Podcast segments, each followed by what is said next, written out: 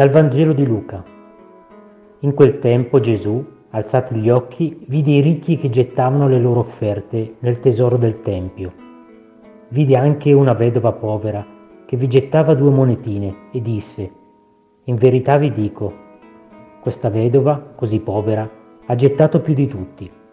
Tutti costoro, infatti, hanno gettato come offerta parte del loro superfluo. Ella invece, nella sua miseria, ha gettato tutto quello che aveva per vivere.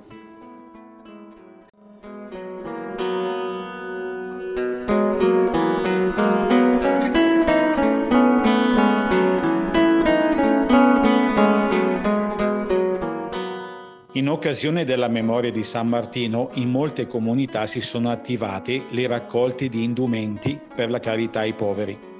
Fuori di chiesa ho ascoltato per caso la conversazione tra due signore che benedicevano questa occasione, così potevano aiutare i più bisognosi e nello stesso tempo non avere scrupoli di coscienza nel rinnovare l'armadio con abiti nuovi.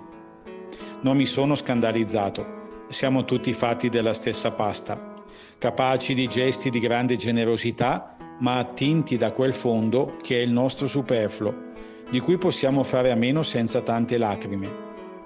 Dare qualcosa che ci è in eccesso, offrire agli altri tempo che ci avanza, magari ci mettono in pace la coscienza, convincendoci di non essere poi così egoisti. Ma siamo molto differenti da quella vedova che nel tesoro del Tempio non getta qualche moneta che le dà fastidio in tasca, ma quegli spiccioli che sono l'unica garanzia per la sua vita, per un pezzo di pane che vinca la fame.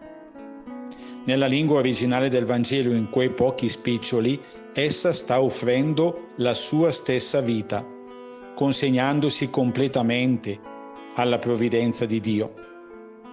Per questo Gesù guarda con particolare tenerezza quella vedova si riconosce in lei.